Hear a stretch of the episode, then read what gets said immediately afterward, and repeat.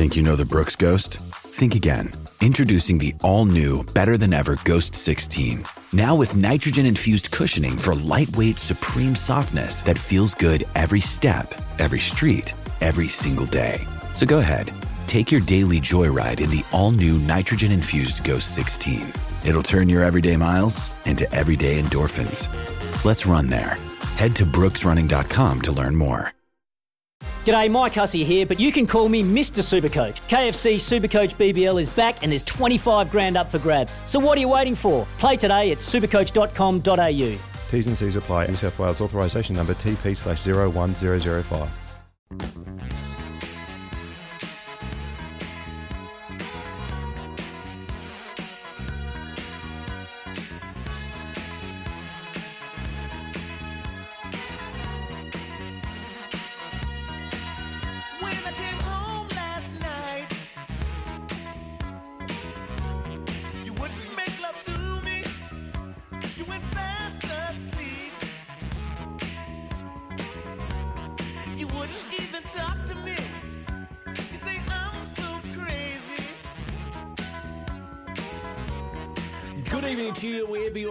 Around New Zealand or Australia on the SEN or SENZ app. Welcome to Repco Race Control on a Thursday evening. It's uh, gone 7.01 with McIver and Murph in your house or your car or wherever you are listening to us. A bit of Rick James. Got to have a little bit of Rick James when he says, Give it to me, baby. Well, we're going to give it to you over the next two hours. Nothing but pure hardcore motorsport. And it's always a pleasure to have Murph live and loud in the studio, fresh back from testing at Winton with Richie Stanaway in the 51 Erebus Commodore. Murph, uh, must be nice. Uh, We'll talk about it later, but how, how, just briefly, how satisfying was it to hop back and go, Oh, I can still do this okay? And I'm saying okay because I know you. You haven't been in it for such a long time. It's a car, and I've driven cars a lot, so you're going to get back in it and drive it okay. Um, it just, you know, what are you comparing it to? So, Yeah. um, I'm comparing to Richie Stanaway at the moment, and um, he's spanking me, So, so, uh, and this is an obvious question. which I ex- I expected Yeah. he would. He'll be the lead driver, right? He'll be the number one driver, and you'll Well, be you the, don't put the slow driver as the lead driver. You put the you put the fast driver as the how, lead driver. how, how, briefly, how far behind are you? Uh, sort of 1.3, 1.4 seconds a lap. That's a bit, eh? Yeah, it's a lot. That's okay, but you know where you're at. I mean, did you, I mean, just, Yeah, I know exactly where I'm at.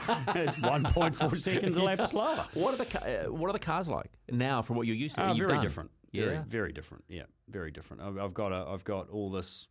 You know, it's like um, um, your computer operating software. Mine's um, about eight years old, and there's an and there's a new a version that's just been released, and I've not updated. Oh wow, that's a good way of looking at it. Yeah, so you know, you, do you want the old operating software that um, you know is, is only about seventy percent as good as the new st- new one, and keep working with that, or do you want the new new stuff, which is you know hyper fast and, and up to date? Can It's- you keep up?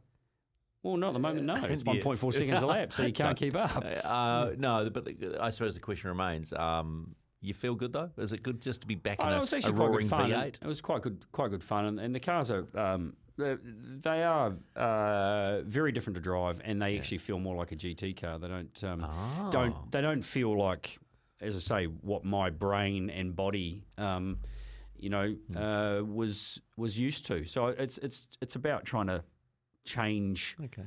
um, the thinking ab- behind it and actually apply apply it differently and, and use the information, the data to um, to adjust and adapt. We'll talk about the challenge a little bit later around eight thirty. After we've gone through, uh, it's a busy old day. Not too far away from talking to Nick Cassidy, a Formula E driver with Envision Racing. He's not having a great season with uh, Formula E Murph, but he is going to be racing in Le Mans in a Ferrari, and we're going to get catch up with him in Le Mans. They've already just gone through. I think it was uh, qualifying practice too. There's another one uh, not too far away. He did say, "Make sure you wake me up." Because he was going to bed early. Uh, but he is up. We're, we're told he's and he's not too far away. We'll also talk to hopefully Mitch Evans, winner of the Jakarta E. And Avalon's got lots to talk about in the motorsport, uh, the mo- two wheels world, man. What's going on? We'll we'll tell you what's happened with Jack Miller uh, after eight o'clock this evening. So I think uh, Nick is Nick with us now. Uh, Nick Cassidy, good morning from Le Mans. Bonjour. Bonjour, bonjour, guys. How are you? Oh, that's a that's a very that's a very French accent, this there, Nick. Very good. I've uh, I've I've just woken up. I'm uh, I'm completely not with it. But What- um, what time is I'm it? Here. Nine, I think. Oh, for Oh, God's no, Oh, no, no. sorry, mate. Is Sorry we woke you up. No, really apologetic I- about nine o'clock in the morning. Oh, No. no, no, no, no. There's a reason behind it. Now, Because he was up late. Yeah, but you were driving. Were you driving late in this qualifying, or what's the story? Because you said, "Oh, I'll have got to bed at two forty-five in the morning, so I'm not sure if I'll pick up the phone." What is the story? Yeah, um, we had a big day yesterday. Actually, there was there was practice, three hour practice. There was a an hour qualifying, and then there was um, night practice from from ten till midnight. Oh, okay. S- Um, so why did you get to and bed at two forty-five uh, in the morning? Got to do debriefs after you've finished up the session there, Stephen. Is that right, Nick? Exactly. Oh, exactly. Okay, okay. so uh, the good news is I hear that your AF Corsa Ferrari is in hyperpole. Yeah, man. Yeah, yeah, yeah. So what does that Um, mean? Tell us. So uh, there's a qualifying session yesterday, and then uh, basically the top six from each class go through to a to a shootout today, um, where you get given two extra sets of tires and go have a crack. So that's quite quite nice to be through the top six, and um, yeah, Is that and Get, all um, the, all the cars, the top six in L, uh, LMGT Pro, LMGT M, and then and the other classes LMP2 and Hypercar, do they all go out in the same at the same time? Yeah, exactly. So Right. it's, not easy to get a lap. Um, the start of the session is is usually okay. You know, that, that first push or two because you go out of the pits in a line and the classes kind of separate, um, and and you get a clear lap or so. But obviously, once you get further into that session, the, the high risk of, of traffic and things. Uh, So and who's who's uh, representing your car in that session? So I did quali yesterday. We were um, we were P three, Yeah. 23 cars in our class. So I was quite happy with that. That was it was all good. Um, but yeah, realistically, I mean, there's still uh, still a lot of games going on, and, and we won't really know who's who's quick until the race. Okay, so, so can you Tell us about the games. Yeah, the games. What are the games?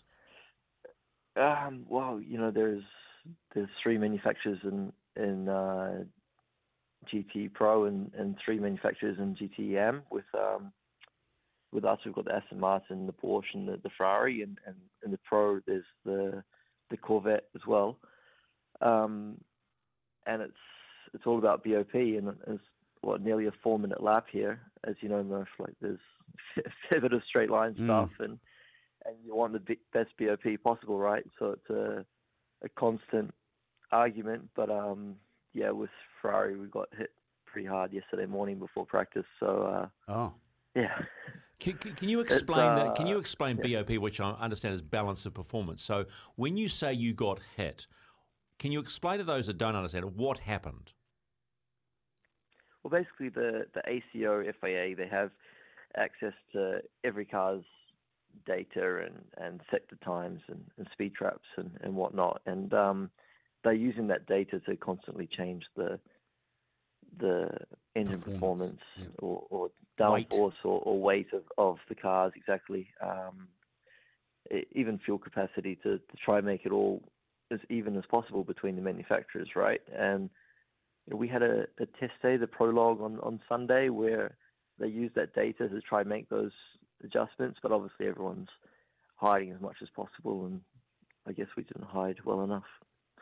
oh, is that right? So so did the adjustment get made to uh, all the Ferraris, like LMGT Pro as well as the M class? Everyone got an adjustment. Yeah, so the um, the BOP is done on the Pro class, and then the AM is offset. So Ah. from the Pro class, we have slightly more weight, slightly less power. Um, so yeah, we're we're constantly looking at, at the Pro boys and what what they're doing. Um, but yeah, who, who knows, mate? Like I, I'm still I'm pretty new to the BOP game as well. The other categories I've been in haven't had it, but um, yeah, just just doing what I'm told. So are you going to qualify the car? Are you going to try and qualify the car? You've done one quali, but Yeah, are you, yeah, are the you, are you hyperpole. the hyperpole? Yeah, I'll do the do the hyperpole. Yeah. Well, who, who are you driving with? I'm driving with uh, Francesco Castellacci, an Italian guy, and Thomas Flohr, a Swiss guy. You, you sound like the Who's the Who's the M? Are you the? Uh, yeah, may, maybe maybe me, maybe me. in, in in theory, both. So in the the ad, you've got to have a, a gold, silver, and bronze. Right. And Francesco's the silver, and Thomas the the bronze. Yeah. Oh, okay. So, there's your gold, silver, bronze, and the AM. I Can, didn't. can I didn't realise that. Can you realize explain that. that? because I was ask, going to ask the question about the AM. So, so Nick, the AM meaning you've got to have Amateur. one or two amateur drivers, correct, or both amateur drivers and one pro, which you are. Yes, exactly. And um, and the the bronze is. Uh, how would you how would you describe a bronze Murph? Maybe Yeah. you're better than me at this. Uh, well, they, they're not a. I mean, let's just call them gentleman drivers, right? So the let's just be straight with it. Yes. Um, wealthy individuals that want to go car racing, but they've they're businessmen, successful, whatever. Most of them, you know, they've got some money and they've bought themselves a, a ride. Um, and but they're not a, you know, the car racing wasn't their their their life. I suppose is it? So a bit like what we see with the New Zealand Endurance Series. A Yeah, lot, of, a lot of so a lot of those gentlemen drivers will be bronze drivers. So what's a silver driver? But, you, but but I suppose to put into context Yeah. as well, you look at there's 23 cars in the pro, uh, sorry, in the GTE AM class that in, and there's only seven cars in the GTE Pro class. So there's 23. That's a lot of cars that are being funded, right, Nick, by by guys that are not professional race car drivers and putting all these cars on the grid and creating a whole lot of, gen, you know, generation of of um, revenue and stuff for race teams and all that kind of stuff to go racing. Yes, exactly. I mean, to put a car on the grid here, it's probably nearly one and a half million euros these days, just over a million, Yeah. I would say. Yeah. And so, And you- you're like taking know, 750 just euro for that one- for your salary, right? oh, here we go. No, I mean just, I mean just for Le Mans, huh? just for, just for a one-off, and um, and it's got to come from somewhere. And from Yeah, the yeah. manufacturer's point of view, they put a, put on a car or two, but yeah, the rest has got to come So- from somewhere. The the sil- the silver guys are, are strong drivers in theory. I mean, there there are a lot of silvers, you know, who who maybe shouldn't be, and there's always that debate, and, and you're looking for the best silver you can. But um, Yeah. yeah, I mean the the gold and silver, there's not normally much to to separate them. Did- were you aware? That I didn't think I didn't know there's only seven in the GTEs uh, pros, and Shane SVG's team missed out. There's only six going to Yeah, what, was up, what was up with their car? Something was wrong with it? Um, why? Whoa. Hard for me to comment too much, to be honest. SVG looks like he's doing a doing a pretty good job. We're both first time here and um, having a lot of chats, like how you finding it, what's the car like, and, and track and whatever. But um, yeah, it's just the Why no comment, Nick? Yeah, why no? they were- why, but why were- no comment? They were three seconds, sort of three odd no. seconds slower than the, the other Ferraris. Yeah, I guess I think that quality was a bit of a mess, and maybe they didn't get a, a clear lap or so. That the gap between them and the other Ferraris had been well, they're pretty similar Yeah, in yeah. practice and things. to Yeah, honest. yeah. So That's what I um, meant, I suppose. Something something doesn't look I right. think that's all. it's it's just it's just the games, man. To be honest, Okay. without saying too Hey, much. So- yeah, yeah. So let's, but let's just talk about you're at Le Mans. I mean, forget all the all that other crap and stuff. How how cool is it really to just be in a car driving at this goddamn racetrack, which I, I think is just amazing. Yeah. yeah, I've I've never spoken to you much about it, how you found it and stuff, but um, I in the hospitality with Ferrari is uh, Stefano Ortelli. Oh yeah. Oh really? come up to me and yeah, yeah, he's come up and had a chat and stuff. And then the whole whole event is insane, huh? Like you, Yeah. it's a pretty big venue, obviously, and and there's just a massive buzz flat out in the paddock. You know, you you can be four seconds off the pace and still feeling pretty good that you're at Le Mans. You know, it's, it's Yeah. um, yeah, it's pretty pretty insane event. Yeah, that's cool. Yeah, well, he mentioned Stefan Ortelli. So when I drove at Le Mans in 1996, Stefan was was in, in the t- same team as me, and he went on to be factory Porsche and all sorts of stuff, didn't he? He was, he was a very successful um, race car driver, French French man. Um, so yeah, haven't seen him for a yeah, long yeah, time. Hey, um, I- I, I have to ask this question, but what's going on in Formula E with you, buddy? Dude, I'm asking the same thing. Okay. It's been a shocker, absolute shocker. Um, I've had, I think we, we last spoke after Rome. Um, I went to Monaco and, and I had a, a really good car at Monaco, I must say. And um, I was I was quick in practice, uh, first first run of quali mega, and, and I made a mistake in in in quali. I hit the wall on my second run, and it, then I started last. It was another one of those races. Coming from the back to top ten again was really strong, and from there I was still pretty pretty positive. We we had great speed, but I must say the last last two races as a team we've been um, we've really struggled. So yeah, hasn't hasn't been uh, nice the last two weekends. We just have haven't been fast enough. Really, really that simple. I'd say earlier earlier on in the season, you know, I missed out opportunities when I had a good car, and and the last two weekends we haven't been quick enough. So we've got to we've got to start turning that around pretty quickly. And, and when you're saying that, I mean, um, you know, Formula E's uh, obviously very technical. Um, and uh, you know the software and the, all those bits and pieces uh, involved with the delivery of the the power um, to electric motors and conserving battery and all that kind of stuff. What just when you're act, actually in qualifying, what are the things that is it actually just been chassis balance and, and corner speed and tire switching the tire on, or what exactly have you been really struggling to get get on top of? Yeah, I, I think that's a that's a good point because there's so many systems and controls, right, Mm. with, with the electric motor that you can play with. But honestly, I think we're in a, a good window with that. We've just um, been to two two tracks recently that have very different surfaces, and we're struggling with the tires and Yeah, right. actually the mechanical aspect of the cars.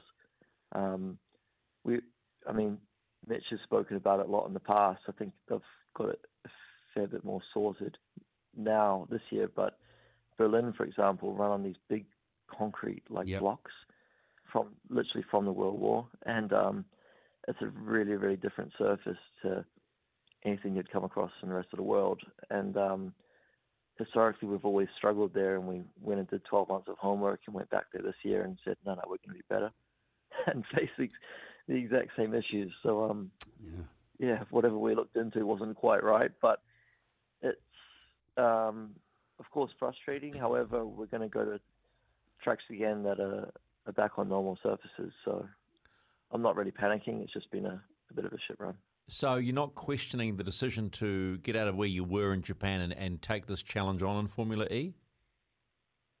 No, man. I mean, like, I'm also racing DTM. I'm racing in WEC. I'm racing in Le Mans. Um, I think I've I've been been pretty quick on the occasion. I've just been having a, a bad season and so far in FE. So I don't think you can ever look at it like that. Um, I'm pretty lucky with where I'm at in my career, and in the end, um, it's all good. It's just yeah, some seasons don't really go to plan sometimes. Hey, what's up next with um, DTM as well? Yeah, Imola next weekend. Oh, wow. Um, God. Man, it's had busy. one had one round. Uh, yeah, it's busy. It's busy. we on uh, yeah, straight after Le Mans, I fly to the UK. We test a new Gen three car um, with Jaguar and Formula E on Tuesday. Looks Which cool. should be quite nice. Looks cool. Saw the Porsche pictures Oh. today. It looks wicked. Serious? Oh, mate, don't don't even start. Don't Well, even start. I think me. I think the new Gen don't three even car start. looks Let's not get into mega. Let's not. Let's. Okay. You're kidding me, right? We've, we've got we've, we've got one we've got one in the crowd. we've got we've got we've got very different design philosophies on what looks good.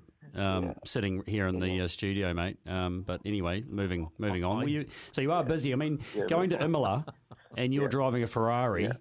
The Tifosi must you must. How's your Italian? I mean, your French is rubbish. How's your Italian? just as good. Just as good. Just Um, as good. yeah, yeah. Uh, you know, the, the, uh, there's only one thing I'm jealous of you doing, right? I look at your Instagram and I look at Mitch Evans' Instagram. You boys, your posse, you must be living life large. It looks like a whole heap of fun. You're, you're living life to the fullest. Oh. I think yeah, Mitch Mitch is sitting the sitting the bar high, and I'm just trying to tag along, mate. He's, um, he's going good at the moment. Yeah, but, but he's got more time on his hands. He's got more time on his hands, which means he's obviously getting paid more than you are in Formula E. So you, you're, you know, you're doing, you're doing all these these categories, and he's, I mean, he's just doing the, you know, the odd race here and there in an electric car. I mean, you're you're putting, you're, you're Uh, working hard, bro. You're working hard. Yeah, I'm just not such a young guy anymore trying to earn a dollar, man. That's right. Oh, That's right. My bleed, my bleeding heart. Hey, Yeah. what's what's for breakfast this morning? By the way, what's for breakfast?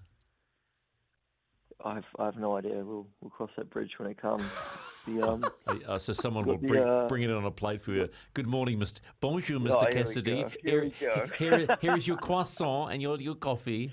Yeah, all right, mate. Hey, look, a real pleasure talking to you as well. And hey, thank, thanks hey, for. if you've got if you've got one one minute, one minute, Yeah, go. Murph, how was the um, how's the test, man?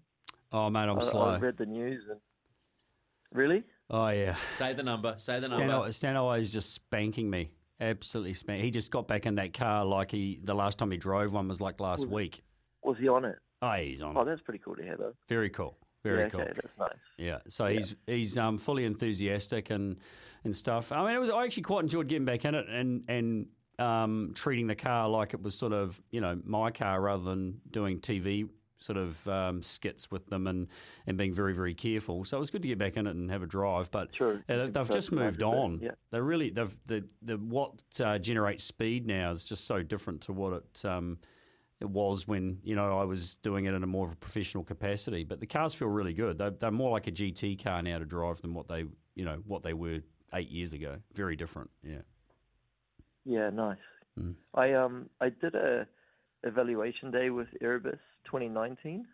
That's right. at Yeah. Winton. Yeah. I, cou- I couldn't believe like the the grip and the balance of a supercar these days, right? Yeah.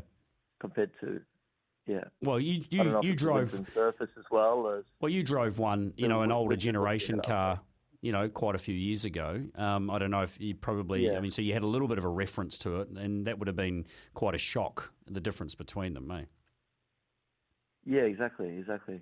Mm. Um, but your reference was a fair bit more recent, obviously. Yeah, but they've just the way that Oh, they've interesting. the way they've managed to, to generate more grip and the aero the aero in the car is very noticeable their aero balance and how stable they are under brakes and stuff is is um, is, a, is the biggest biggest shift really noticeable but yeah, it was I quite enjoyed it Yeah, okay, nice. He's ripped too, mate. He's working out hard. He's ripped. He's cut like you wouldn't believe. Hey? Good stuff. All right, mate. Hey, thanks for. Hey, best of luck. All right. Best of luck at the weekend, buddy. Go well. Be Enjoy. safe. Be, Enjoy. and- but be safe too, eh? It's a hell of a track, and we're incredibly jealous. But we'll keep an eye on you. Appreciate that, guys. Thanks very much. Huh? see you bud Nick Cassidy, man, he's he's living the life, isn't he? oh yeah but it's hard it's, you know it, it, it's the thing you got to put it in perspective I mean it's he's he is uh, enjoying it and but he is putting in a lot of effort. I mean, he is doing a lot of travel. I mean, it all sounds glamorous and wonderful and awesome, and he's at Le Mans. But man, th- there's a lot of pressure on, on his shoulders, and and his you know what's going on in Formula E at the moment. That's not fun. That's not enjoyable. He's not. He's not just roam, wandering around going, "Oh, it doesn't matter. It doesn't matter." Um, job. You know, It's it's a- he's he's he'll be feeling pressure. He'll be feeling pressure, and and you know he's made a couple of mistakes as well. But then the team hasn't performed and doing you know hasn't provided what he's doing. But he said he was going good at, at Monaco, and then he clips the wall in qualifying. So those kinds of things they have impacts. And What a- so it's it's all it's all you know. It sounds great, and he's and he's and he is living a great life.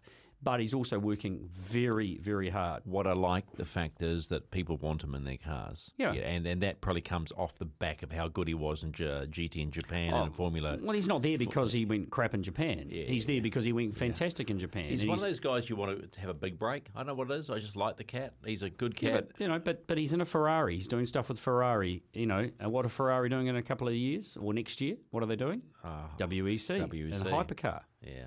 See BMW. Uh, BMW's car is they're- they're unbelievable. Well, did you like the look of it? It looks gorgeous. Not as nice as the Peugeot, though. I'm still a fan of that So Peugeot. so that, 8XR, stuff's happening. right? So so there's you know they're going to need drivers for all that stuff. So he's they'll pay if you know it all it all sort of adds up. Uh, just a just a little reminder, okay? So we've got SVG in, the GTE Pro, so only seven cars, six qualify. Uh, they didn't qualify. Nixon a Ferrari in the GT AMS, they are qualifying in the Hyperpole. He's told us he will qualify.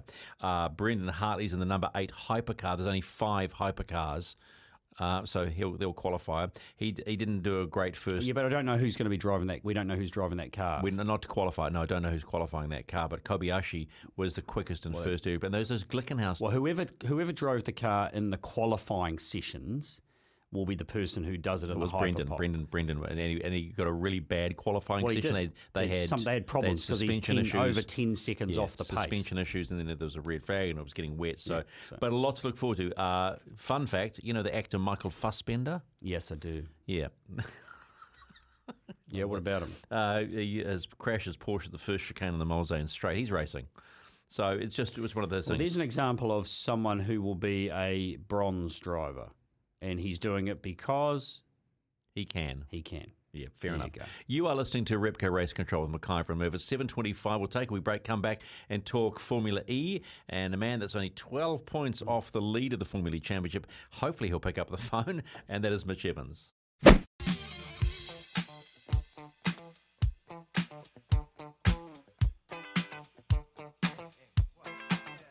Oh, what you gonna do? You wanna get down? Gonna do? Do you wanna get out? Oh, what you gonna do? You wanna get down? Mm-mm.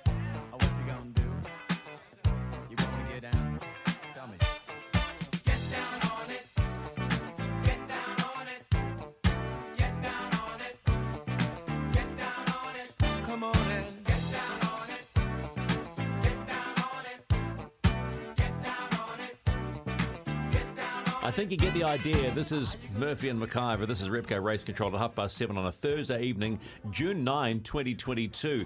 Uh, we've just been talking to Nick Cassidy driving in the GT Am class and an AF Corsa Ferrari for Le Mans live on Sky Sport all this weekend. So you know Murph and I'll be uh, having a wee chat about that on Sky Speed on Tuesday evening. Missed you, Murph. You'll say missed you, but Av, who Avalon, who we talk, uh, talking to a little later on at eight o'clock, uh, filled in admirably. Of course she did.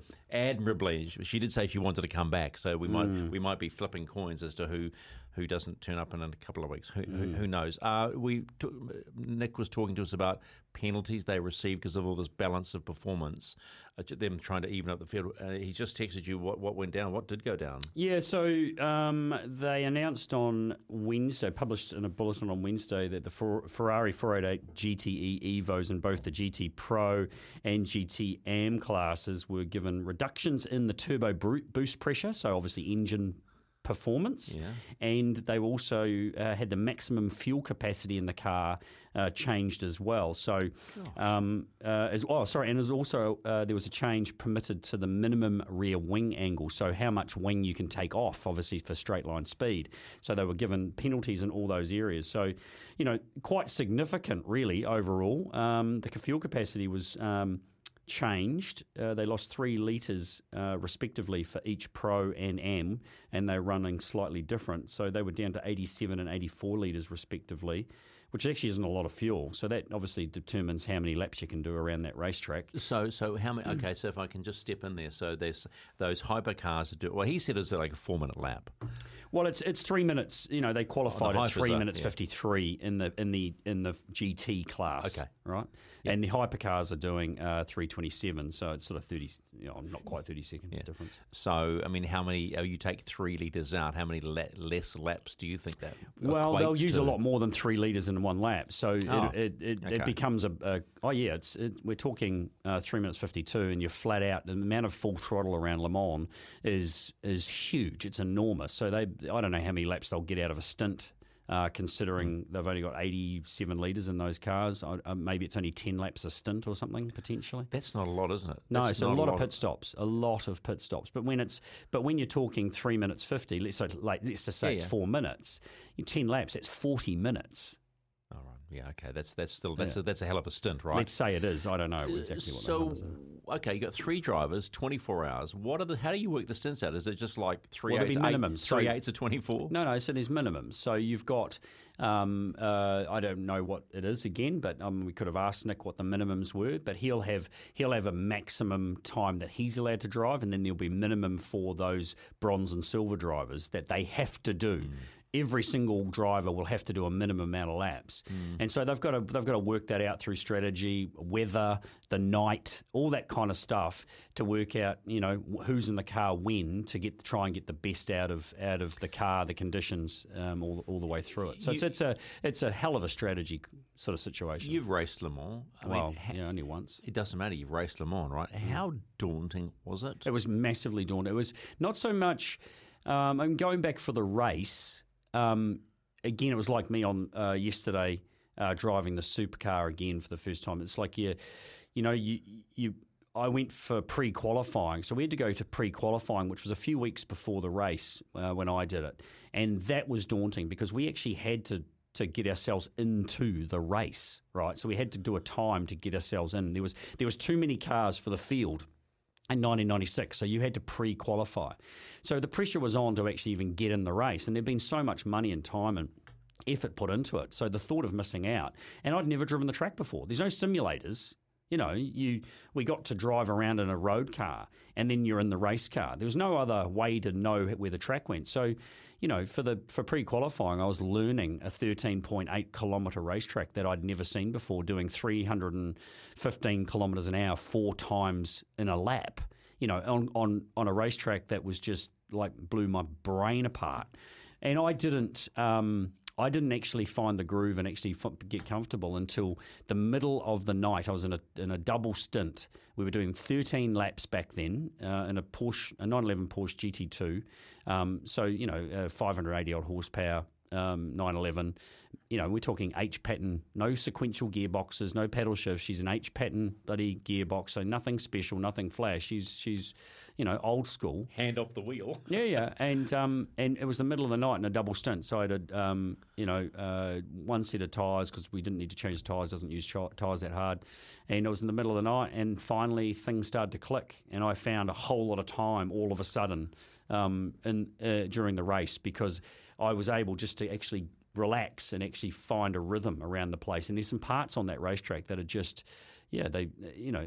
It just blow your mind. Are really difficult. Any ones where you sucked your sphincter in a bit? Went Oh, lots. I mean, lots and lots and lots. I mean, it was um, it was just my, I, I never I wanted to go back, more wanted to go back, just so I could actually, um, you know, be more relaxed the next time and actually know what to expect. But you go there the first time you go to race. I mean, it's just like you're just wide open, these eyes wide open, just like trying to take everything in. Here you are in the pit lane at Le Mans for the biggest sports car race in the world, and and and really it's hard to enjoy because it's just it's just mind blowing, absolutely mind blowing. So um, you know, it's a race I always wanted to do another one of, but never did. and the, so the, the bucket has been ticked. You know, the list bucket list has been ticked. I mean, when you look at experiences that you've had, where does that sit? Well, it, it rates right up there as one of the most amazing experiences, but but it was all such a blur, really, and it's so long ago that you sort of you know that uh, that that feeling is gone. You know, you, you want to go back to to actually experience the vibe and the feeling again. Because it's because it's a twenty four hour race, and you know you've got as you we call them the gentleman drivers out there. Is there an element of danger that's too much for some drivers? Do you think? Uh, I don't know what they actually have got to do, or if there's a regulation around um, going there, what the qualification is to actually be permitted to race there. I, I, I would expect there is one. The FIA would must have must have something to actually. Um, you know, for all the drivers to have to have competed at a certain level in, in, in, other races or other, you know, events at some stage in those cars, I would think. Um, again, I don't know because, but yes, you you know, you need to have you know, got to have your wits about. you. You've got to have people driving these cars, and they're very, very fast race cars. You know, all these GT cars are super fast. Um, so you know, you've you've got to make sure that everyone in there is is is trustworthy with a vehicle like that at those speeds. So I assume that there's some sort of qualification kind of process that you've got to go through to be able to get there. What is that moment like when you find your rhythm? Is it, is it a click? You, is one corner you went, oh, now I get it? Or is it, I'm sitting on the straight going, thinking about the next corner? Or do you have time? Well, there's parts of the racetrack you break it up. There's parts of the racetrack that are quite uh, simple and and uh, you know quite normal, and you can compare it to lots of other racetracks you go to and how you approach the corner and the braking zones and all that. And then there's other parts of the track that are just completely unique. And the the Porsche curves, um, which is in the last sector of the race of the track. Um, it's uh, you know you you go down the down the uh, down the Mulsanne through all the chicanes um, uh, to the hairpin. What the hell's a hairpin called? I can't even remember the name of it now. It's very famous hairpin, and then you start coming back up towards the pit again, um, and you you go up this very long straight section uh, where Mark Webber flipped the Mercedes all those year, years ago, and then you go through a section called Indi- Indianapolis, and um, and then you start um, ex- accelerating again up to the set of these very, very fast sweeping curves, which you've just got to put into a rhythm. And they're, they're, they're very, very difficult because they're very daunting.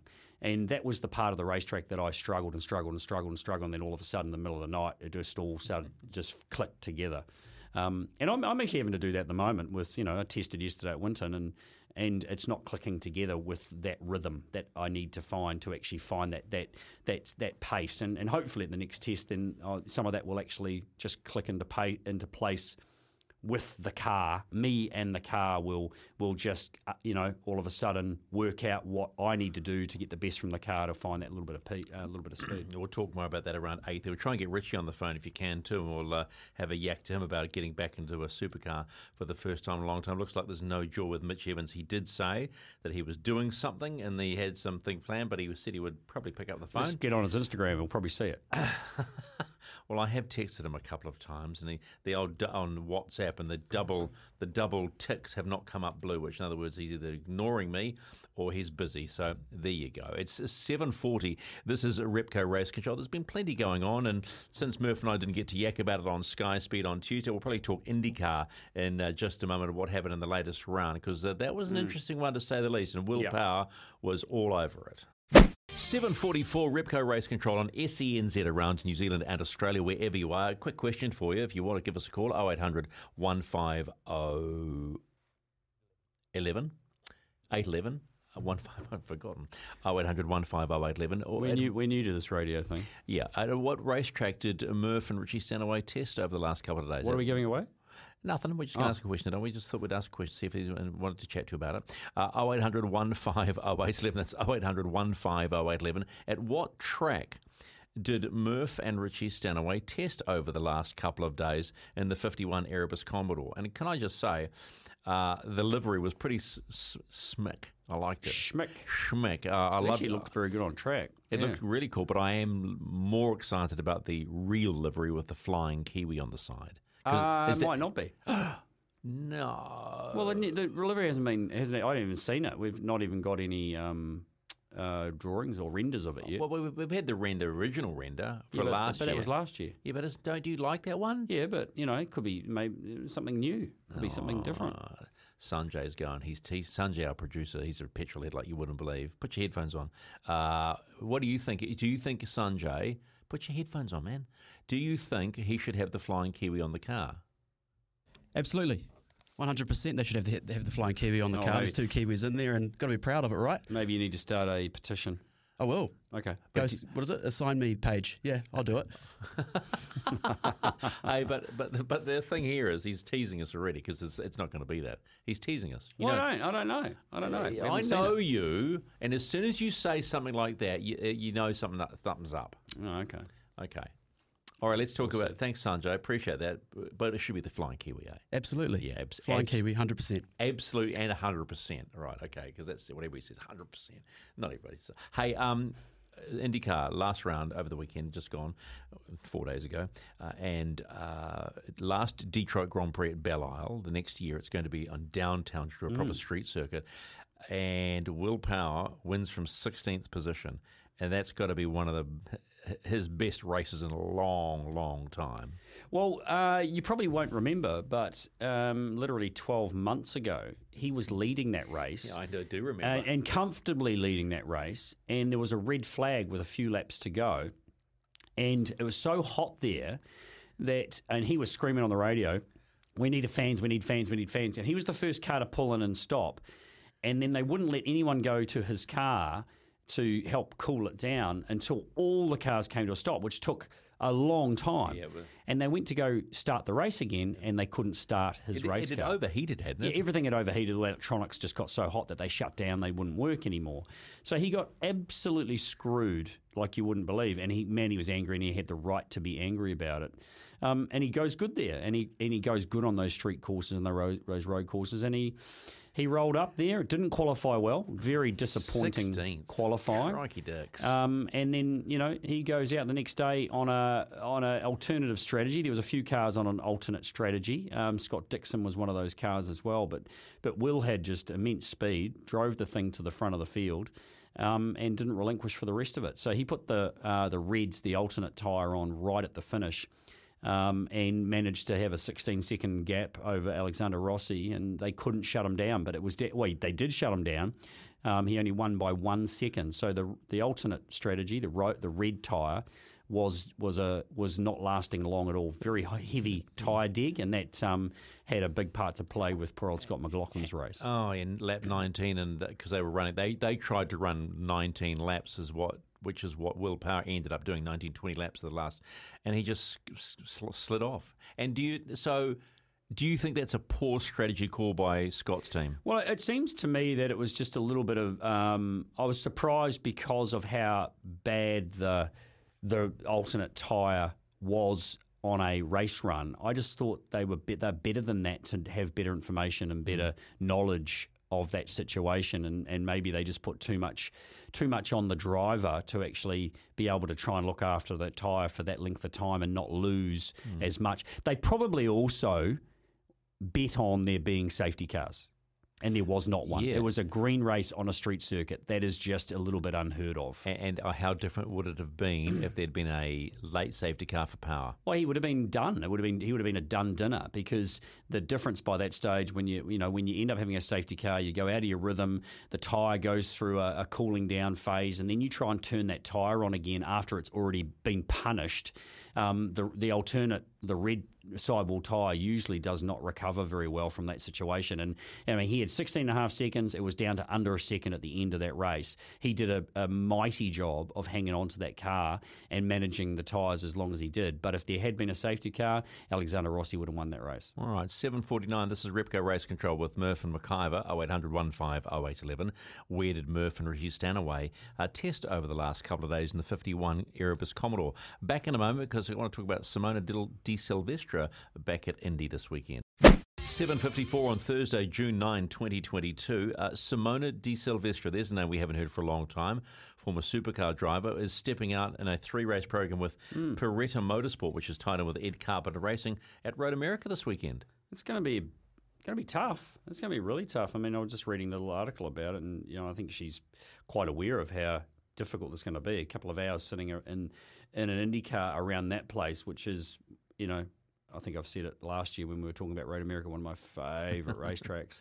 Um, not that I've ever raced there, but it is just one of those That's ones one. that just That's, that's the one you would. that's, so that's going to be a tricky. That's a that's a tough tough track. Certainly in a in a you know wings and slicks car with downforce like that. and an aero screen, which she has raised an issue about. She's finding quite different with an aero screen on it. Oh right. Yeah, now I don't know. No, I don't know. why that would make a what that- difference, no. but but it's obviously uh, affecting her thoughts.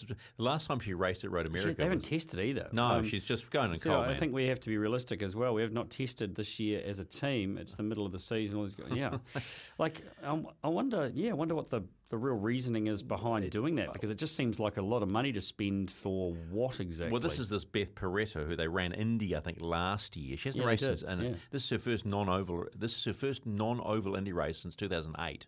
Yeah. The last time she raced Road America was 2008 in, Atla- in, in Atlanta. And I'll be honest, I have not, and it doesn't say in the article, I don't know what she's been up to. I mean, she did get that factory Porsche uh, GT job, but I've not seen her name associated anywhere. So It's um, also worth noting this weekend, though, Murph, that uh, Hunter McElroy will be there at Indy Lights with Andretti Racing, picking up a P2 to P12 at the weekend. And Billy Fraser, who's dropped down the order somewhat, uh, and Jacob Douglas in USF 2000. Oh as man, well. they will So- be they will, they will just be hanging out for the weekend to drive at Road America. Yeah, why not? 7.56 coming shortly at 8 o'clock. We talk bikes, two wheels. One of our faves, uh, Avalon Biddle, not too far away here on Repco Race Control on E SENZ.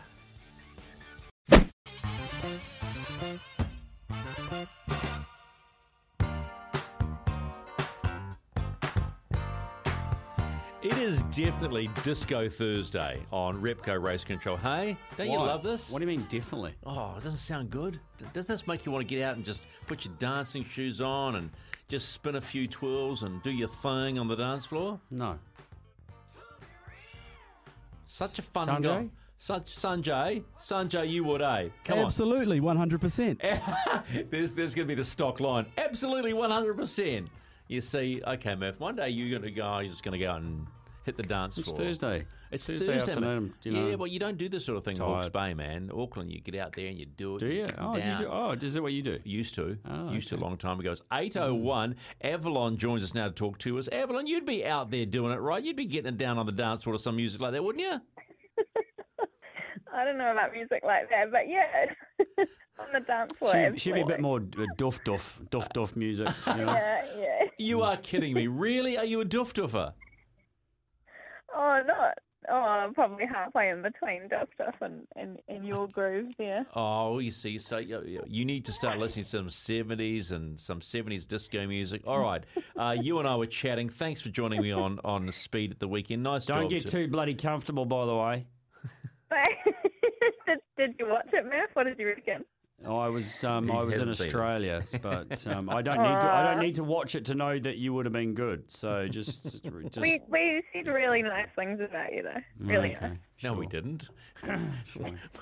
I think the opening line was let's Don't have some suck fun because to me. not like here. Don't suck up to me. Hey, let's let's start talking about the fact that uh, KTM have confirmed Jack Miller. No surprise to you, and will it make any difference to him going forward? Oh, it's really exciting, isn't it? I mean, probably most exciting for Murph, I'm sure. But um, Mm. yeah, it's going to be interesting. Like they had two awesome riders in Brad Binder and Oliveira, so definitely a big call to bring in Miller. But uh, yeah, I think he's going to get on well with the bike. I really do. Uh, why do you say that? I think he's uh, being Australian and coming from his background of riding a whole heap of different bikes. He's just going to get on and ride it. Yeah, right, Um, and I yeah. think Binder is a bit like that too. He, they're not, you know, they're, it's at a pretty good position at the moment, but it might not be the most refined bike in the paddock yet. Um, and I think Miller, that's not going to phase Miller. He's just going to get on and ride it. I think he's probably going to really like the organised um, structure of riding in a team like KTM as well. So Yeah. I think that's actually going to help him. Um, you know, rather than the flamboyant, passionate Italians, uh, KTM is very like structured and sticks to the plan. Um, and I actually think that's going to help Miller a heap. So Yeah, I mean, what's do, your thoughts? Yeah, Ducati, Ducati are, uh, are interesting, aren't they? I mean, again, these Italian teams, Ferrari are the same. You know, they they they tend to, you know, and there was reports early in the year. Bagnaia was talking about, you know, mistakes and things, and that they were not getting quite right, right? They were they were off. They kept changing things all the time, and and he felt like he was a test rider, not actually a MotoGP, you know, um, factory rider. Um, they, you know, it, it it's it's sort of stigma that has stuck with these Italian marks, isn't it? That they don't always tend to listen potentially to the drivers, and they, you know, um, they lose their way, don't they? It's just sort of something that sort of is, they've got a stigma with them, haven't we? Yeah, yeah, yeah. Definitely. I think it's just their way of doing things, and I mean, um, good on them. They they stick to to their way, and I think it works. Um, in some regards, and it works really well for some people, like Mm. Pecco Bagnaia. I mean, uh, he's really, really flourishing in that team. But um, yeah, definitely like slightly chaotic, and Yeah. you know what it's like when you're when you're in an Italian pit garage and you think everyone's arguing, but um, they're just having a conversation. That's how they go about things. So, like, Yeah, whoa. But, but uh, Evelyn, you said that he, he could ride anything because that's the way he is. So why why would that not apply to riding the Duke? Be, do you think it's because I of the environment?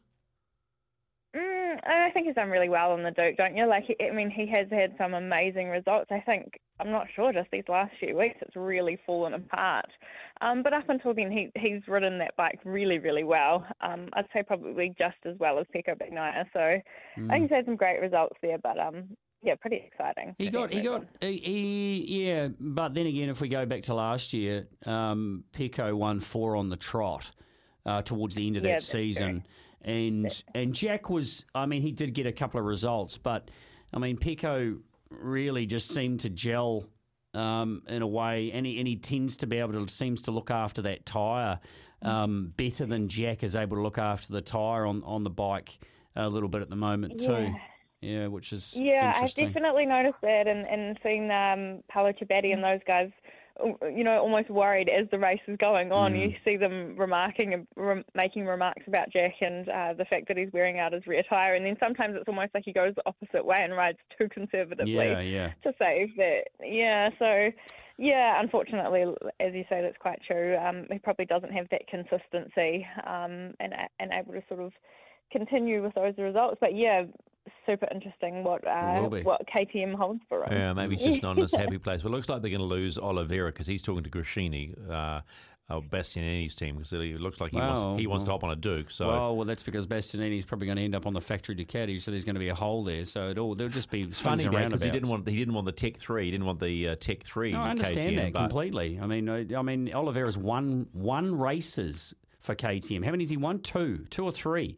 He's won for, Yeah. for them, you know. So I totally understand that. Why would he want to go back to Tech Three, um, which is you know is the junior basically team for for KTM? But are they not similar? Uh, so uh, Yeah, they are, but it's still it's it's not the factory team. You know, they don't run uh, in this you know side by side as a four car, a four bike operation. They run as two two car, a two bike bike team. So you know you, you want to be the factory. He's been there now. Why would you want to go backwards? I, I totally understand why he would probably want to move on and and see that, and especially when they're moving him to the side to bring in another rider.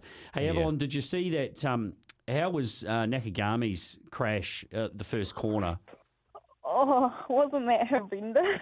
Oh my goodness! I can't believe he's. Um, I can't believe he's okay.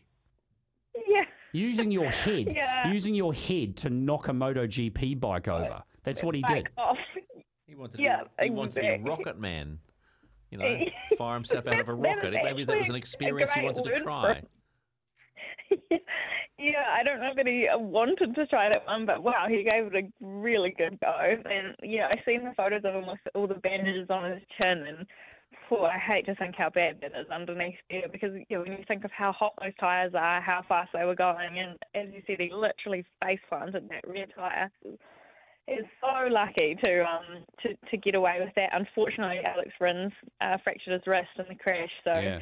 be pretty interesting if he's going to be back for the next race. I think he will be, but it's pretty hard to ride with a broken wrist. So you've got to wonder how uh, competitive he's going to be. And obviously, Rin's pretty upset as it's the second race in a row that him and Nakagami have uh, come together and tangled up. So there's been no penalty as yet, but um, I'm sure there'll be some ongoing discussions there behind the scenes. I wonder where Rins. Where do you think Rins ends up? That's a Yeah, good. that's that's a tough call. I, uh, Ho- What about what about A- A- Alex Marquez's uh, ride? Because he's not doing much on that Honda. Yeah, yeah.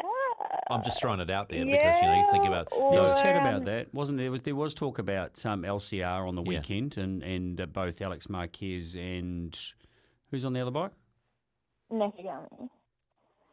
What was It that? is, it is Takanaki- Nakagami. Takanaka, Oh, of course, Speaking Nakagami. Yeah, what am I talking about? I just said that. No, I was I just wondering mean, who those Takanaka, But, but both of them, both of them have been um, have been suggested that neither of them might be there next year. So yeah, Uh, but anyway, yeah, I think we might, keep going. we might see uh, quite a big shuffle around. There is um, a young Japanese coming through, Ayagura, who's pretty fast. He's actually uh, right up there in the points, looking pretty good to be in contention to win the Moto 2 championship. So he could be a contender for LCR Honda.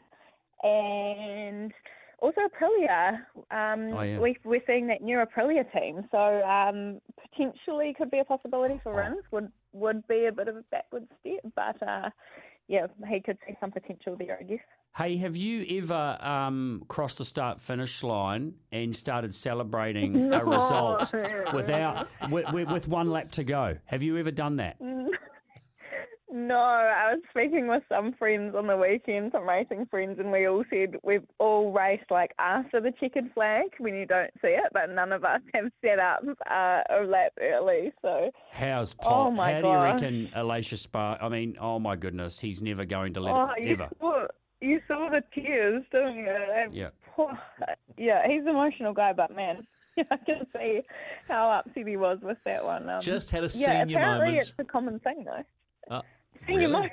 Yeah, the senior Yeah, moment. 23. Yeah, Yeah, yeah. senior moment. four, Uh, Fabio is. Quartararo, funnily enough, leads the championship uh, from Aleix Espargaro, and Bastianini is third. Johan Zarco is fourth, and the top five is rounded out by Pecco Bagnaia. But as far as we're concerned, this weekend, live on Sky Sport, it's the Emilia Romagna round in World Superbikes. And your mate, your mate, Toprak Razgatlioglu hasn't had a win this year. Now, it's only the third round. he has only missed out once on a podium, right? And that was race two in the uh, Motul Dutch round because it's always been Bautista, Razgatlioglu, and Rea. And that race two, it was Bautista, Locatelli, and Lecuona. Why is your you know, your man crush, your rider crush, not getting at the top of the podium right now? Yeah, he's had a challenging start to the year. Um, we know that this happened last year as well, and that Misano was his first win of the season last year, so there is still hope. But, and he has been consistent, but it does appear he's just lacking that last little bit to actually win the race. Um, to me, it looks like confidence with the front end. He's struggling with with the setup of the bike in the front end um, because he's just not able to pull off those passes and hold off Johnny Rea and Andrew, uh, Alvaro Bautista as he usually is under brake. So, yeah, definitely a bit of a struggle there. It looks somewhat serious to me, and that I think he's going to have to push extremely hard to, to fight for race wins, like as a push over the limit So fight risk. for the race win, which is High risk. Yeah. Yeah, I think it's going to be a tough end to the season. But hey, if what we see this weekend at Misano could be um, a turning point. So I think, yeah, there's going to be a, a lot of focus and attention on the races this weekend in Italy. Wasn't this the same time last year that he started his run? Yeah, yeah, yeah. Well, so it's definitely not too late. Definitely uh, Okay. not too late. We might see some more of those. Whew, ding dong, right down to the last lap. Battles between Rea and Toprak that are, yeah, just um, pretty next level. You've ridden Misano, haven't you? Yeah, I, I absolutely love that track. It's it's kind of like a stadium, um, particularly the last part of the track. There's big grandstands that just look over it, um, and it's quite enclosed compared to some of those big open circuits like in Malura or Mugello. So it really does feel like you're in a football stadium, and uh, obviously generally gets big crowd, and it's by the beach and good restaurants and yeah, everything you could want from a racetrack. do, do- do you notice? Do you notice the restaurants when you're riding? no, but you know, you got to feel up. Um, next day. o- on speed, we talked about this, but we also talked about the fact that you'd ridden at Le Mans. We talked about the three Kiwis racing in Le Mans. We had Nick Cassidy on earlier this evening. Uh, he and SVG are racing Le Mans for the first time. For you, racing on Le Mans, but a, diff- a, a slightly different circuit, right? It's the Grand Prix circuit. Is that correct? And no, the Yeah, Bugatti yeah. circuit is a is, is to is, uh, they only use a very small part of the Le Mans 24 hour circuit. Uh, what is the, what is it like to race Le Mans on a bike? Well, that um, first corner is pretty scary. Well, I Mm. don't even know if you'd call it turn one. It's kind of a bit of a kink, but um, yeah, just after that first straightaway alongside the pit boxes, and you tip into that first corner, it's whew, super duper fast. uh, and then you obviously have to slow down in a big hurry for the tight chicane, um, turns two and three, which is just high side central out of there. So I rode a borrowed bike. Uh, was pretty nervous about opening the gas on the exit of those uh, chicanes. So um, super fun track though, like I said, super fast, and um, I think that's probably what I miss about riding those European circuits is uh, just how fast those corners are. Would you would you as a as a rider would you ever contemplate riding the Isle of Man? No, no, honestly, just Good not answer. my thing. Like, y yeah, you guys hear me talk. I'm a MotoGP superbike fiend, and uh, I'm all about like pushing to the absolute limit, and you know, trying to get away with it. And I think at um, Isle of Man, you just can't get away with it. But I just have huge respect for those guys, man. Uh, Yeah, three dead Yeah, this year already, man. It's just it's Yeah, horrible. It's, it's- yeah, horrible. It's tough. pretty rough. It's Yeah. rough, but it's it's not it's not like no one knows, right? No, ex- exactly. Those those riders and their families absolutely live and breathe for the TT. Yeah. Um, and, and so they'll know the risk that they're going in with. Um, but obviously they just enjoy that enjoy that thrill, and it- it's been a long couple of years without the TT for those riders. So um, I'm sure most of them are super excited to be back. Yeah, I, I got I got to say, as as as a greater challenge it would be, you'd still have to have a little bit of a screw loose to do that, knowing by making as you Flip said top- that flip that- top head. It is a flip top head. Uh, how's your, what is your weekend of? Are you going to get out on the bike this weekend? Oh, we've actually got a bit of uh, bike maintenance planned for Saturday. Uh, big big day in the garage, preparing a few bikes, and then uh, hopefully out on the dirt bike on Sunday. How many how many um, uh, couples um, you know organise their weekends to work together in the garage on their motorbikes? I'd actually we should we should find we should do a bit of a poll to find out if you how unique you actually are. I love it. I think it's awesome. Yeah, it would be interesting. I know a few. I know a few girls who are um, pretty Good. awesome mechanics, actually. Yeah. Notice she didn't really respond to think that you found she found it awesome that her and Jake were doing it together though. She, you said it was awesome. and She goes, "No, I know some other people that are doing it." Didn't didn't. No, I didn't pick that up. Yeah, no. I think you're reading too much between the lines. Always got to read something between the lines. Avalon, thanks for spending some time with us again on Thursday. Thanks for being my partner in crime on uh, Sky Speed this weekend. We'll we'll talk again. Be safe this weekend, okay? Yeah, sounds good. Thanks, thanks, guys. Have a good one. See ya, thanks, bye. Avalon. That girl loves her bikes, man. She is. Mm. She just loves her bikes. And Totally. when she started talking about why Toprak's not going, I, I just sit back and listen. And she, you know, because she loves the guy, but she's quite right. You know, you think about the battles he had with Jonathan Rea last year, and his ability to break late and really jump on down on the inside. He's just a bit nervy now. Doesn't think the bike will handle it. It's really interesting. Well, I yeah, which makes me think that um, you know it, it probably shows his superhumanness on a motorbike because I don't think it's as good as as the other two guys have got. So he's actually having to to you know work harder, and it's just uh, not quite there. And, and Anyway. they were, and they, but they were so confident pre-season about the electronics, the, the car, the, the rock. Yeah. So the bike was going so well. but you always say that. And preseason testing is not, you know, until you're actually uh, in the first qualifying session of the year. Yeah. Um, the, you know, that's you don't have a level playing field. We're champions until race one. That's Yeah. how it works. It's 8.18. This is Repco Race Control with Murph and McIver, 0800 150 uh, If you want to uh, tell us where uh, Richie and Murph tested at the last couple of days, because Richie Stanaway is not too far away. We're going to get his read on the test of being back in the supercar for the first time in forever, and we'll talk to Murph about that as well. So stay with us. Payback.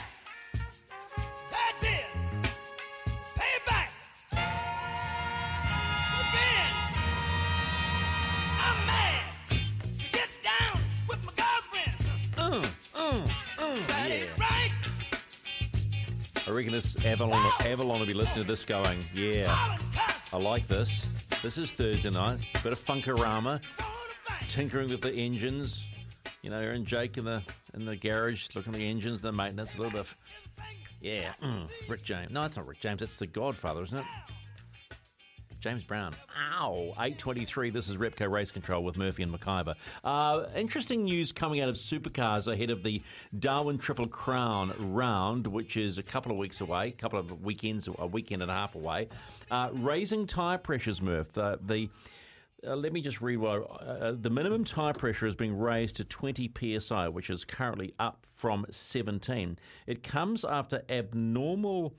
Uh, what did I write there? I can't even. Uh, abnormalities discussed, discovered in the super softs at Winton, unquote, quote unquote, sidewall stress. It's structural ab- ab- uh, Structural abnormalities. abnormalities, Yeah, yeah. right. So, talk to me about the importance of raising the tire pressure and who or who does it not benefit, or does it benefit, or No, everyone's the same. Level so it doesn't, field it doesn't again. change anything for anybody. Right. What it does is is likely um, will change the performance of the tyre. So the teams they teams falsify the the minimum tyre pressure requirement by putting the tyres out in the sun. They're not allowed any other uh, any other way of actually replicating this. They can't put them in tents with heaters and all that kind of stuff or, or tyre blankets. The the tyres are not allowed to be heated um, in any false kind of way, but they have and have done forever is put them out in the sun, and they get they get a temperature obviously rise. The tires warm up, the pressure inside expands, so the pressure goes up, and then um, what they do is they let the air out of the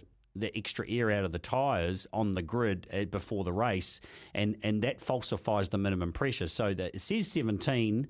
Uh, when the when the tire or the wheel is on the car just before the race, but if you actually left it to cool down properly in an ambient environment, it would drop below that because you falsify, you falsely raise the temperature by using sunlight and everything to do that. So they've they've gone. We need to actually have a higher pressure overall in the tire. We've made it twenty because the teams were getting a false 17 psi to get better performance out of the tire over a long run. So they, you know, the overall pressure when the car's been racing around the racetrack is actually lower, and they so they falsify that that control of that. And I noticed in the change of the rules. But, ev- but there's but that hasn't been breaking the rules. That's not. No one's breaking the rules doing that. It's it's they've found a way to do it within the legalities of of you know of the the game. But- regulations. But, I note too, you're now not allowed to quote unquote bake the tyres. So you're not allowed to have them now in um, sun. direct sunlight. Yeah. yeah, at any at any time, even when they're in the garage. So if the you know the sun's beating through the garage, you can't have your tyres sitting there. They've actually got to be in the shade or in a tent out the back, um, but but not allowed to sit in the sun like that. That you know what the teams do. And obviously in Darwin, it's very hot. So you get a high tech track temperature, a very high track temperature, uh, high ambient temperatures. So therefore, the tyre getting the tyre pressure nice and low is really, really important. But the structural abnormality will be coming from hitting curbs on a low pressure. So they start the race, got a low pressure in the tyre, they whack into the curbs, bang, bang, bang, and that squishes obviously the sidewall and the tyre and, and has given it this this issues where they're seeing a structural um, problem with it. So they're raising it up 20 psi. Um, and it will be a closer, genuine PSI now that they've a 20 PSI now that they've said you cannot put them In the out sun, in the sun. Oh, okay, something to look forward to. The Darwin Triple Yeah, Crown. well, it might mean that it might mean there's more dig. So the Supersoft hasn't actually um, delivered the tyre dig that everyone was hoping it would, and that's a little bit because probably of the falsification to the tyre pressure. So 20 on a hot track uh, with a hot ambient and a Supersoft tyre could mean we actually get some um, some desired dig for uh, for some entertainment. and some pretty cool liveries coming out on Speed Cafe as well of all the cars with their indigenous round liveries. And Yeah. I've got to say, the Red Bull Racing, Ampol Red Bull Racing one looks pretty fly. Pretty fly. I'm, I'm, I'm searching. I'm searching. Okay. Yeah, eight twenty-seven. Uh, Richie Stanaway coming next. Eight thirty-one here on SENZ in New Zealand and the SEN app in Australia. Mark, if you were trying to get in touch with us about the prize last week, give Sanjay a call, and he just needs your details on that one from last week. Well, the last couple of days, the the start of the return to Bathurst for Greg Murphy and Richie Stanaway finally got going finally got going and they turned laps at Winton in the Boost Mobile Erebus Com- Commodore. And uh, Richie Stanaway joins us right now. Uh, Richie, I was watching some stuff on Facebook from Supercars, and uh, Barry Ryan said along these lines uh, Richie didn't miss a beat. Looked like he hadn't been out of a supercar. Did it feel like that for you?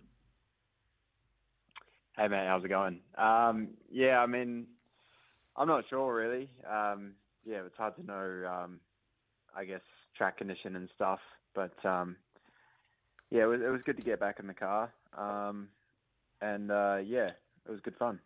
Uh, everything seems to go sweet. I mean, the, the Murph Murph was out there. He's he's having to relearn. I mean, for you just to find that familiarity, you know, corners, you know, braking, all those sorts of things. Did it take long to just switch on?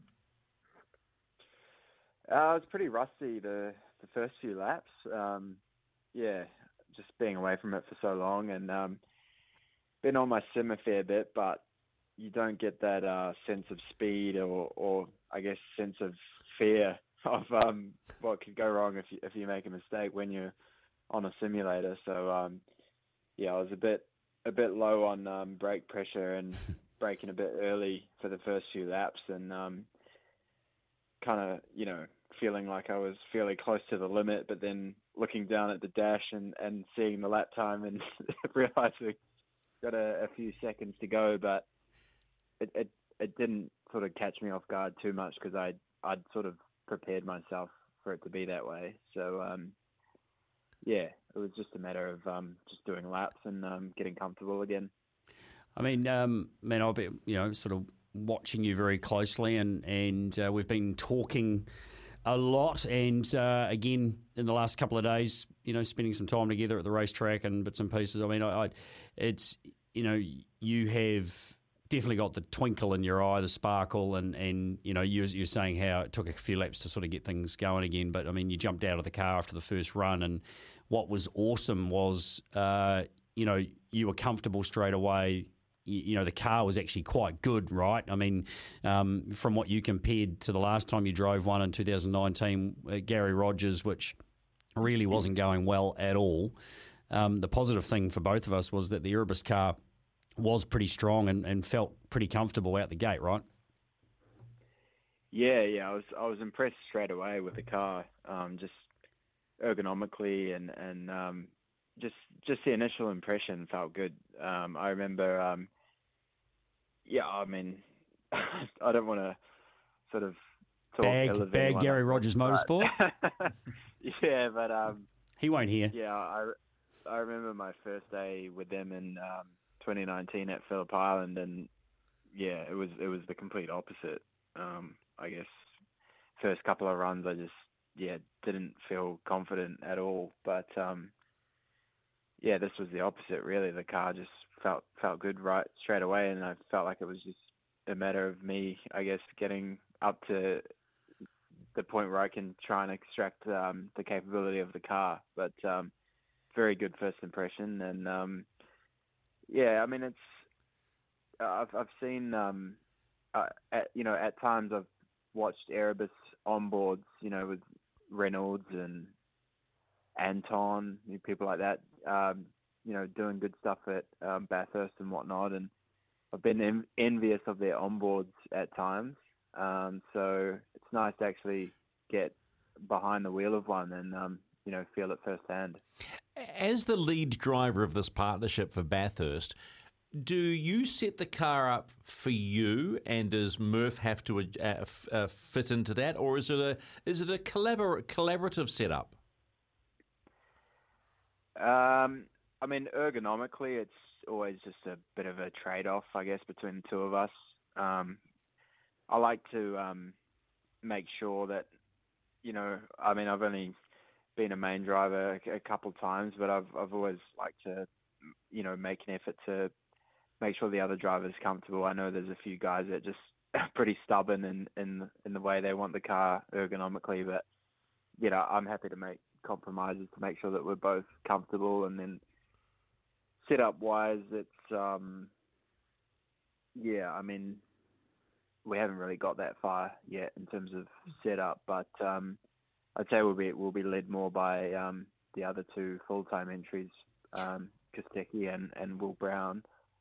Um but yeah, when when we get sort of um probably midway in, into Bathurst, I'd want to be maybe looking at a few things set up wise to um, suit us because we both left foot brake. So, um, in my experience in the past, you do you can get some little subtle differences in in setup with left foot breakers because you, you're getting the car into pitch at slightly different times, and if, if you drive a car that's that's built around a, a right foot breaker, it can introduce um, some little differences in the setup. So yeah, we might look at making some um, setup adjustments and stuff that, that just suit us. But yeah, I mean, it's just about making us both comfortable and um, yeah, just trying to get the most out of ourselves.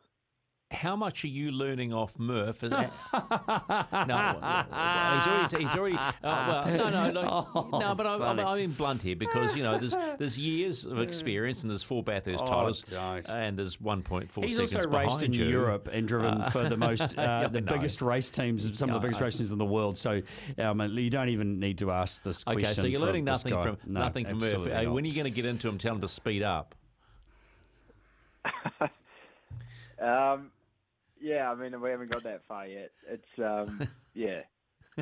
Well, uh, So I'm you've sure put we'll it, you've, you've made you've just made it really awkward, really horrible question to ask a guy who's been a professional race car driver but I'm and, and is as good as anybody really that I've ever seen. So um, there's nothing to learn from an old, uh, pretty much retired uh, has been. Okay. All right, it was, it was not necessarily, but it might have been other things we could have talked about, but that, that's okay. So, so Murph, I mean, you look really happy coming coming in tonight. That like it's like, yeah, back in the car, lots to learn. Uh, are you excited about this now? That it's now happening? Uh, excited's a pretty strong word. Um, you know, there's there's there's stuff to there's stuff to still confidence for you, Rich. work on. I mean, I mean, yeah, I mean, yeah, you've got to put it. You've got to see it from my perspective. Mm-hmm. I mean, I the, I keep reminding everybody this was not my idea. I didn't, Hmm. you know, it wasn't Richie's idea. We didn't we didn't come up with this concoction and go, hey, wouldn't it be great to go back to Bathurst after eight years and and you know pretend that you know what you're doing again. Like it's it's it's it's there's a lot of there's a lot of sort of um, a lot of work to do, and there's a lot of pressure in many respects. I'm not feeling pressure to perform. I'm just you, you can't you can't roll up to Bathurst and, and just flog around there and get in people's way and, and, and come across as a you know as a as Well, a it's not- twat. but, so that- but that's not what you guys like. You're both competitive no, I know, animals. but it doesn't so- mean that it's going to happen. No, no, no. I understand So- that, but I'm I'm, I'm, yeah. I'm agreeing with you. We're putting it into context, So right? I don't. I, it's, it's difficult to sort of go. Oh, are you excited about it? It's like, well, I've done it all before. Um, you know, um, I'm far removed from from it, and now you're going back to do it again, and and, and it's it's it's not sort of, um, yeah, I'm, I'm- it's not something that. I suppose I used to get excited about because it was my job, and now just because I'm going back eight years later, um, it's not like it's not the first time I've been there. I know what to expect. You know, Okay, I'll try and get one final thought from Richie. Are you excited about going to Bathurst and racing the Great Race? Uh, I am, yeah, yeah. But I mean, I guess, yeah, I'm on the, a, a similar page to Greg. Really, um, we're both, uh, yeah. I mean, probably feeling a pretty similar way. Like we were both sort of happy to, I guess, not be racing, but here we are. But it's, um, I guess, it's just about, you know, we're, we're, we're for sure we're going to be out of our comfort zone. You know, um, both of us. You know, we haven't raced in a while. It's, um, I guess people just have to understand that, you know, what we're doing is is, is going to be very very difficult. Um, so yeah, I mean, anytime you do something just that far out of your comfort zone, it's always going to be stressful, you know, and um, it's um, you know, re- regardless of you know what we've what either of us have done in our careers, it's I guess people unless you've done it, you don't really understand that, you know how difficult it really is to just kind of go back in and, and just show up at, at a race like Bathurst. It's um, especially considering the, the the caliber, right? These guys driving these cars, and that you look at the differences in the in the lap times in qualifying. Hey, Richie, I mean everyone is doing a, a really good job. The guys at the back are doing a good job. They're driving the absolute wheels off their cars, and they're not that far away from the front, but yet they're at the back of the grid. I mean, mm-hmm. for us Exactly. to to even mix with the guys that are in the outside the top twenty, you know, considering Yeah, that they're doing this every few weeks, is is a is a bloody hard ask. You know, and I think everyone Yeah, needs to understand that. Okay, right. Yeah. You, you you you killjoys. I was having fun until that, but I understand. I understand reality. I'm just going to call it uh, Murph and Rich's big adventure. There you and, go. And let's leave it at that. Uh, Rich, it was always a pleasure talking to you. Nice to see you smiling and back in the car, man. And we'll talk again. Okay. all right. Thanks, mate. Cheers. Yeah, Cheers, you're pal. welcome. 842. This is Repco Race Control. A fun time to be had by all. Motorsport, put that thing in sports. Shot it bad, pop her like a court. You a dork. Oh, oh now, uh, now, now you're doing the head This shift. is, this is more Avalon's music, I think. No, this is what what do we call this? Hip hop? It's is it rap or hip hop? I never. I can always. I, is there a, a clear definition between rap and hip hop?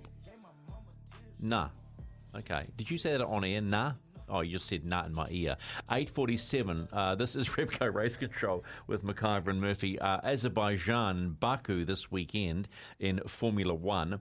And I got to ask, there's things floating around F1 that is starting to making me ask questions, Murph. Right? So we've, we've got teams that are complaining about the 140 million euro whatever cost cap, but now FIA are talking about a salary cap as well. So we've got brand new cars. Is the competition that we are seeing that much different to what we've had in the last few years? I say Ferrari have replaced Mercedes as the number one and two team with Red Bull, but we're not seeing too many other challenges, are we? We're seeing a better midfield battle, but don't we want to see that midfield challenge the big two? Absolutely. Well, So- so, and that midfield wants to. McLaren doesn't want to be they're all over um, wavering around, um, filling up the the back end of the top ten, um, and no, neither do do any of the other teams either. Um, but but you're right. I, I, listen, we Are we in a transit? Do we have to suck this one up as a transitional period? no. Because I don't think they've they No, made a big deal that we're going to have closer racing. Well, some of the racing, I, I think what they'll do, they'll come out with some statistics at some stage showing the spread of the field at the end of races. But saying that, we've still seen races this year where cars have been lapped Yep. quite, con, con, you know, con, convincingly Yeah. as well. So, so the the top teams are still. You know, got that advantage. They've still got that IP, the knowledge, the smarts, the best people. Now, the the the, the expenditure cap um, is going to just probably let's hope that that is going to make a difference as it moves on into a season so that those top teams can't actually develop their cars anymore. I would hope that that's what happens. but doesn't this take away what we th- think because they can spend their money all quicker. about? No, well, yes and no, but how? But when so it does, but when you have got budgets of five hundred million dollars being spent by Ferrari and Mercedes, or four hundred million or whatever it is, then what the what hope has anyone else got? Yeah, no, So okay. therefore, we complain because the competition's so terrible, and you've got Mercedes winning every championship for the last was it nine years or eight years or whatever it is, right? So I don't want that. No, none of us do. And so you can't control them when they don't have a have limitations. They will just spend and spend and spend and spend and spend and spend whatever they want to. I mean, um, if you take for example Haas, we were just talking about that before we came back on air. Last year they gave up on the last year's car and they focused on putting money and effort into this year's car, and it's benefited them because they've actually been, um, you know, had some good results this year, much better Early than what on, they. yeah. Oh no, they still are. They still are. Magnussen and and uh, Mick Schumacher have been inside top tens in practice and qualifying and the like. So that's, they're, and that's the better indication. they're right, showing some good speed Yeah. there. So so, but if if we it was an unlimited budget on this stuff, then. You know, the, the, the pecking order would fall back into line, and then you'd have these massive gaps between more so than what these than what we've got at the moment. So I think the test is going to be later in the season to see how some of these the the lesser teams who take longer, I suppose, to maybe bring in some of these development parts because they don't have all the resource. Maybe they'll start to catch up a little bit later on. I would hope that's the case. I'm not sure I would believe that that's going to happen. I mean, Um, I, I mean, so- see, Williams have been pinged already for uh, they they they handed some paperwork in and they've been fined twenty five thousand dollars, something to do with. Yeah, no, but it's still twenty five thousand dollars, right? That's But then not- F1, I you know I read an article the other day. Um, you know the they're all talking about Domenicali. Um, you know is uh, who's is talking about how much value there is in F1 teams and that they've got people lining up to want to come and buy F1 teams. But they're saying well the value now and no one wants to. None of the teams want to sell at the moment. Um, uh, Williams was bought for 150 million. Right, cheap, right? Which was now they reckon just was the bargain of the century because they're saying it would have to be probably 750 million before anyone would even consider looking at, at selling an operation or selling the licenses because the value and the amount of people that they've got wanting to be involved, the amount of sponsors and things that want to be involved in these teams is exceeding the supply. Yes, but I, I wonder I don't know if that's true or not. Well, I'm beginning to wonder whether there's a slight, you know, skew here because they're going on about the American market. Absolutely. A huge skew here. Well, now, Netflix. Netflix has done um, done this in many respects for Drive Formula to One. We, we accept that. Now, there's, so there's a new race next year. There's Vegas next year. There'll be three. Uh, we, we got we got Cota again. Uh, We, uh, Yeah. yeah, we got Cota still to come, right? We haven't Yeah. done Cota yet, and we've just had um, Miami. But I wonder how long that honeymoon lasts. Oh, lasts. totally. If the if the competition and the racing isn't isn't going to deliver in these markets, then they will suffer. So you're not going to be able to get by on just a, on a TV show um, ridiculous because because too from Miami. Too. yeah, but on a TV show that you have sensationalised, and now the drivers and the teams are going, well, Hang you on, better mate. fix that, otherwise we are done with that stuff. So they've done that. People have bought into it. New fans have come along because they're like, oh wow, this is wow, amazing, blah blah. But but now the teams and the drivers are going, well, that's not actually true. So we're not going to do it anymore. So you better sort your shit out. Which you is know? quite disappointing because I was I'm a sucker for it. I like that stuff. A lot of people are suckers for it. That's why the popularity has been But so high. but it's- but it's for people like tailed me. It's it's tailed off, like though. I haven't even watched this season because me it gave neither. me it just turned me off that bad. Um, so y- they got to keep working on it. And competition and racing and rivalries And remember, the rivalry last year between Lewis and, and, and Max was an absolute barnstormer. Yeah. Absolute. Forget who you love and you, and you hate and who you prefer to win and, and whatever. It was absolutely brilliant. And all that arguing and yelling and screaming and Toto bloody saying, Michael, you cannot do this, all that kind of stuff. I mean, as much as It's racing, he Toto. annoys me and it, it bad, it was great for Formula One. It was Yeah. brilliant for Formula One. We need, they need that this year too. And I, they actually haven't got that at the moment. Does Lewis go again next year? Who cares? Do you think They don't need him. The sport doesn't need him. Gasly take his spot? Because Gasly's going to get. He's not. I don't think he'll handle another Mercedes, year in Al. Mercedes wouldn't. Uh, he he would not be good enough for Mercedes. You don't think he's talented enough? Not enough. No, definitely not. Wow. Do they bring Stoffel back? No, definitely not. Robin Frijns? No, definitely not. He hasn't been in Formula One. Okay. No, Hasn't Frijns not done Formula One? no, they're not. He's, none of them are good enough. Yeah. Wow. They're not. They don't. They so, don't. so, so they're not a as junior good dri- as. so they're you not think, as good as Russell. So a junior driver's going to jump in Well, somewhere know. along the way. Grab someone from somewhere else. I don't know. On that uh, AlphaTauri chat, just briefly, and, and this is one of those great things. Do we Put think, Liam Lawson in there. I was about to say, do you think Liam Lawson gets a nudge if if Gasly uh, throws his toys? I don't know. It's it's it's too early, too hard. I'm I'm not sure. I don't know. Yeah. He, he's. I feel for Liam at the moment because he's had a he He's- had a shocker, Yeah. a shocking run. Two runs, right? Two Um, bad runs. And um, listen, we've not got all the detail, but I tell you, he is going to have to pull something out of the hat very, very soon to get back get get back going again. Well, they'll no wanna see- matter no matter what the reasons are, no matter if it's his him or the team, what it, no matter what the reasons are, he is going to have to. Um, up his value again very quickly by doing something that everyone goes, ah, okay, he's back. because they've got Juri Vips, who's a Red Bull guy, but they can Mate, just, they got- they, they got- they can Red Bull have got you know, drivers drivers for coming, coming out, there, you know what? Yeah, I absolutely. And I think I think Louis Sharp's back uh, racing in F4 again this weekend. He posted something on Facebook saying, "Well, see if I can, uh, yeah, this third race, see if I can get a podium, another podium, my third race out." So he's in he's in good spirits. So we got we got he drivers. should be. Yeah, Yeah, yeah. we've got drivers for Africa. Uh, what are you doing this weekend, man? Oh goodness, I haven't even thought about it. Um, I think I get home Saturday morning, so I've got some work to do tomorrow in Topol. Going to uh, be there, and then um, I think I'm home this weekend. Mow the lawns there, get on the well, ride. they on? need a mow because um, they've. Have you had um, rain down that way? Yeah, we had some rain. Yeah, okay. So, do you have a specific way you mow the lawn so Yes, you get those course I do. lines? I'm anal. Oh, so do you have? Do you honestly on your? Oh, shit, yeah. Do you have those lines so you go one way and the other, so you get that like almost like a, you Yeah, know, well, the, you know, it's pretty easy. The, the mower, you know, pushes the grass one way, going one way, and it pushes it the other way. So you just, yeah, they- they've got to be straight. That's why the kids don't get to mow my lawn. Sanjay's looking at me and saying, McIver, did you know that? We are done for this edition of Repco Race Control. Nice to have you in the studio, man. Nice to see you back in a V8.